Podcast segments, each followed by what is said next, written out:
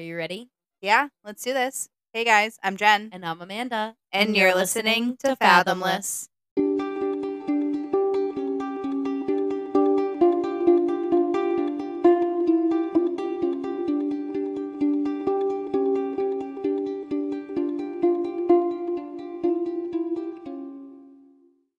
What's up, everyone? What is up, everyone? Welcome back to Fathomless. Welcome back to Fathomless. So, this is not a Bridgewater Triangle case per se, but it does happen in Bridgewater.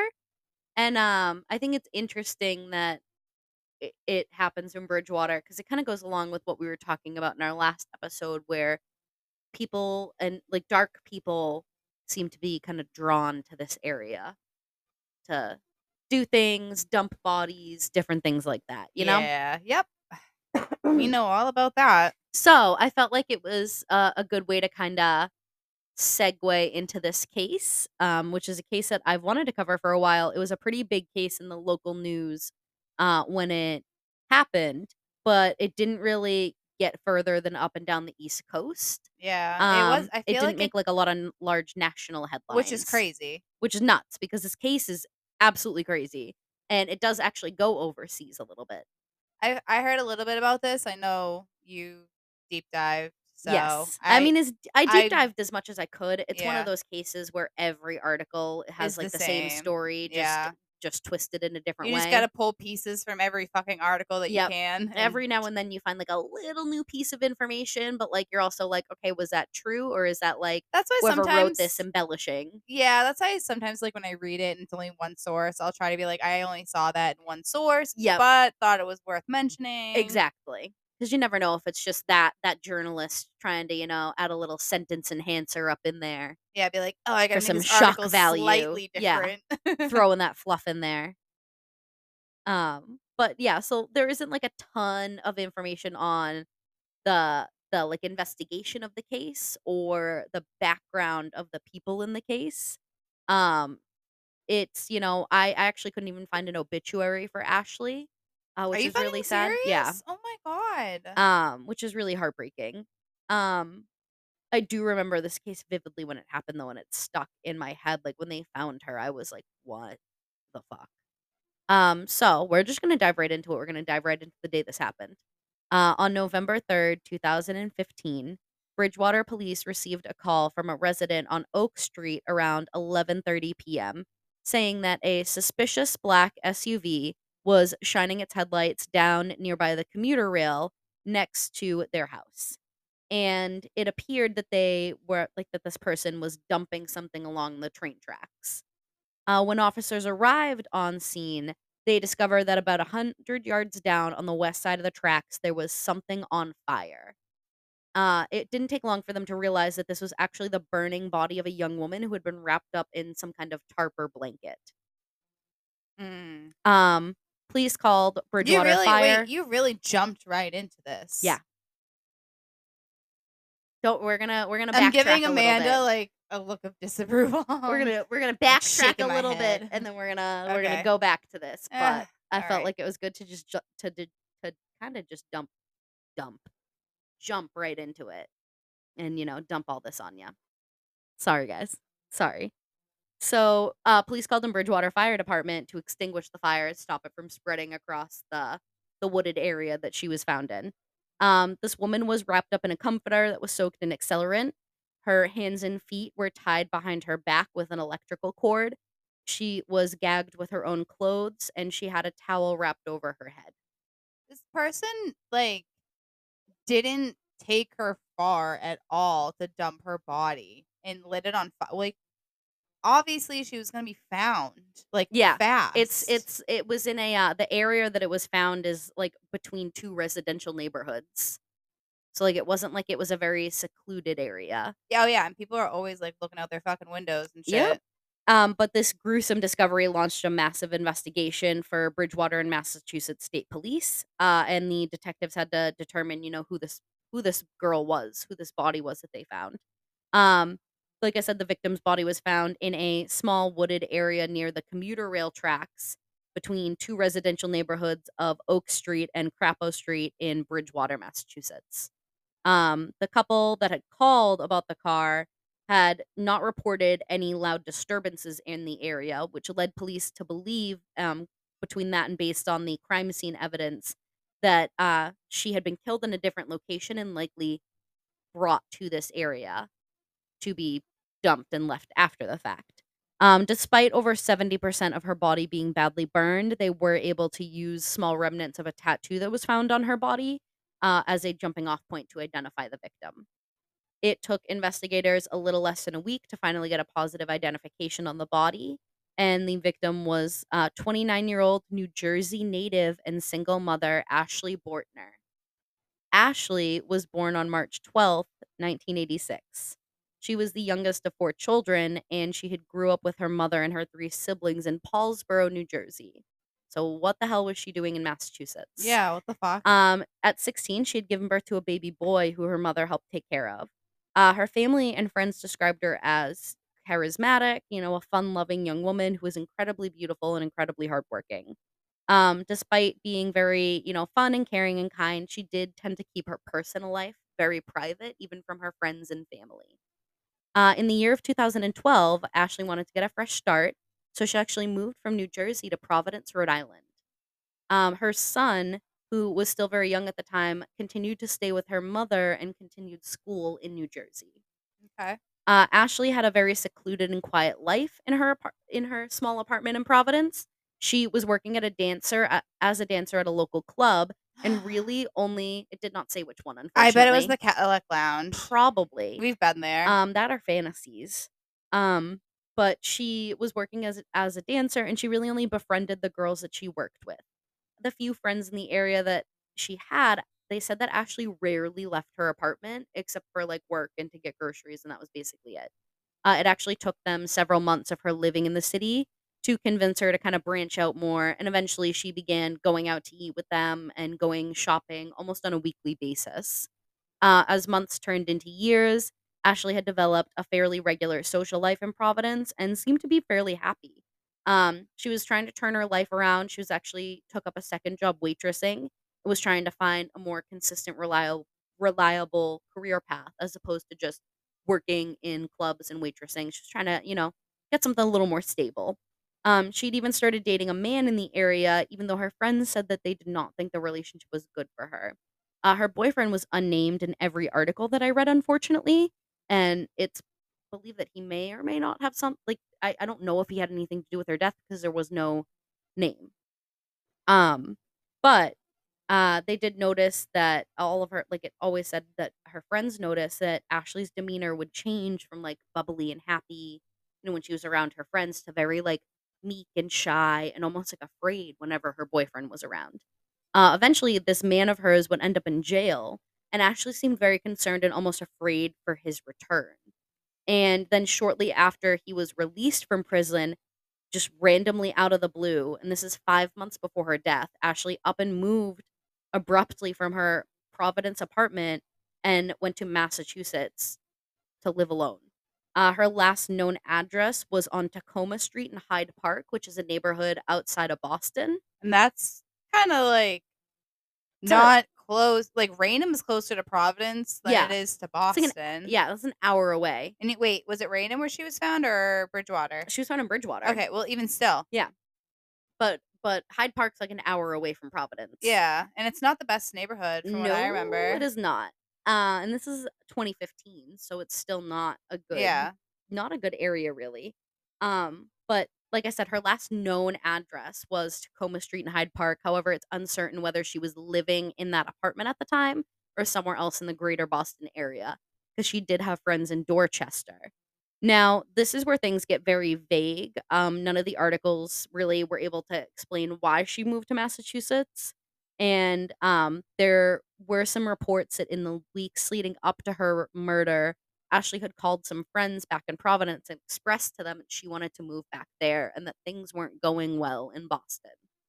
Um, unfortunately, she would never get the chance because um, now we're gonna go to the day before the murder, Tuesday, November 2nd, 2015, in Dorchester, Massachusetts. It was just after midnight when police received calls of gunshots in the area of Shepton Street. And when authorities arrived on the scene, they discovered 21 year old Dominic Owens on the ground suffering from several gunshot wounds to the chest. Unfortunately, this young man succumbed to his wounds at the scene, surrounded by family and paramedics. Boston Police Commissioner William Evans said Dominic was known to police and had a violent criminal record. He also had a young son and was devoted to taking care of his son and his mother. Hours after this attack, Dominic's father, Fernando Owens, was extremely distraught and irate, and this was reported by everybody who was at the scene of the attack. He was seen pacing around, angrily shouting on his phone, demanding answers and justice for the death of his son. Now, we go to the next day, 11:30 p.m. That is when Ashley's body is found. As I stated before, it got really vague as to how the police investigation began, but at some point they actually connect these two murders. I was just gonna say, what do these have to do with each other? Um, so it's really unclear how this happened, but within a week of Ashley's murder, police named Fernando Owens, the father of the young man who had been shot in Dorchester the day before Ashley's murder, as a suspect in Ashley's murder, as well as two Manchester, New Hampshire natives, Julian and Shannon Squires. And this is where it just gets fucking wild. Um, so it was believed that Fernando had thought that Ashley had been present at the shooting of his son, or at the very least had information about the attack and who had killed him. Ashley and Dominic had similar circles of friends. However, it was unclear if Ashley was or wasn't present at the time of Dominic's death, or if she had any involvement in it whatsoever. Um, police did seize items from Fernando Owens' home at 65 Lonsdale Street in Dorchester that linked him to the murder, including some Egyptian cotton bath towels that were identical to the one found wrapped around Ashley's head, and an identical electric cord that was found tied on the victim. They also checked his phone records and saw that he had called Ashley over 17 times on the day of his son's murder. However, Fernando Owens was nowhere to be found in the state of Massachusetts as he had managed to escape to the Dominican Republic shortly after Ashley's death. I feel like he knew much more than what these. Pl- oh, she may have been there. If he called her seventeen times, Yeah. he must have knew Like something. something. So it is later found out that she was present at the at the attack. Um, but it was she had nothing to do with the actual murder. There it was just unfortunately bad place, bad time, same was group she of friends. dating this guy? No. Was she dating the father? No. And she wasn't I could not find the name of the person who had shot Dominic Owens, but it wasn't didn't seem like she was in like dating that person either. Seemed like they were in the same kind of group of friends. And he just happened to ta- Fernando just happened to target her. So, um obviously this launched an international manhunt which was led by the FBI and finally on March 8th, 8th of 2016, so a few months later, um, Fernando Owens was apprehended in the Dominican Republic by U.S. authorities. He was taken back to the United States and awaited trial for a long ass time because he didn't go to trial until June of 2023, which is this year. What? Yeah. I don't know what the fuck's going on with the legal system in Massachusetts. it can't be that slow. It apparently is wild. I'm sure there's other bureaucratic nonsense that goes into it. But he did go to trial um in June of 2023 and ended up being like a I want to say it was like a 7-day trial. Um I saw different numbers in different articles, so you know how it goes. Um the court got to hear all of these horrible details about basically Ashley's last 24 hours alive. Um after contacting her several times about his son's death, Fernando Owens managed to lure Ashley over to his house where he held her captive and refused to let her leave. Um, while trapped in his home, Ashley was then severely beaten as she was interrogated about Dominic's murder. After hours of being attacked and questioned, Ashley fell unconscious. And that is when Fernando hogtied her, wrapped her head in a towel, and then wrapped her body in a comforter. Fernando then drove to Bridgewater, Massachusetts, and with the assistance of the squires, Julian and Shannon, um, who were staying in Bridgewater at the time, they dumped Ashley near the commuter rail tracks, threw gasoline on the comforter, and lit her on fire. Um, it, I could not find whether she died from smoke inhalation or from her injuries. and it was unclear whether or not she was conscious when she was in that blanket and set on fire or not. I I really don't know, unfortunately, which is just honestly makes it all the more terrifying. Yeah, I to me. feel like this was like big local news, but then just kind of ended as soon as quick as it erupted absolutely, and just never got any further coverage. yeah and there's really not much like like i said every article says the same stuff um but basically after he did this to ashley he then fled to the dominican republic and was there for a few months until he got caught on friday june 23rd 2023 judge elaine buckley sentenced fernando owens to life in prison he is the second of three people charged in connection with this murder Julian Squires, 49, was found guilty of the same counts in June of 2022 and is serving life in a state prison. And Shannon Squires, 46, was scheduled to appear in court on July 20th of 2023. Unfortunately, I found no update on her sentencing. And that is Hmm. all I have on this case, I which is wild. it sucks because there's so many cases out there like this where there's like Where I just want to know more. you want to know more and there's little information and it's like is it worth doing an episode on this because it'll be so short I but i'm just like you know what like I know, like this is like what, maybe 20 minutes, not even that we're talking about this. fif- 16 minutes 16 minutes. So I did kind of It's go one of through it a little fast, but like, It's and one of I those tried to fluff cases. this up as much as I could. yeah you have to I found it very weird that not a single one of these people lived in Bridgewater, but all managed to somehow get like wind up there with this girl's body. Because like the Squires weren't living in Bridgewater, they just happened to be like visiting the area and were in there like with friends at the time. I just feel like They were there's from New more to the story There's definitely more to this story. And I think that it's just not because it's all just going into like courts now. Like I'm hoping in like a few months. It just happened in June. I'm hoping like soon maybe I can find like court transcripts possibly and get more information of like what what Fernando Owens has to say about it. Like this dude's in a Massachusetts state prison somewhere. Like I Go want ask I wanna, eh, right? Yeah, I want to be like where like I don't know where he fucking is, but I want to be like what happened? Like why did you think that she had something to do with your son's attack? And why would you interrogate someone yourself? Like the police were there. Why didn't you go up to them and say, "I think that this person might." have that's why there's to more to the story i think because maybe he couldn't go to the police about something Exactly. so It's very very strange. But it's like someone killed your son and you're all upset and up in arms. So, but you're gonna go kill you're another literally human. gonna kidnap somebody and torture them and kill them. Like, could you imagine being like the math ain't mathin'. Yeah. And like the fact that he got her to come to her house, like come to his house, I wonder what those 17 phone calls were. Because if he was like calling her and threatening her, I don't think she would have willingly went to his home. You know, like I don't th- like I don't think she would have just went there. She seemed like a very private and secluded person. I feel like if she felt like she was in danger, she would have left and went back to Yeah, Providence. I don't think she would have willingly went to this man's house There's a lot and we then don't got know. stuck there. And unfortunately, we'll fucking never know.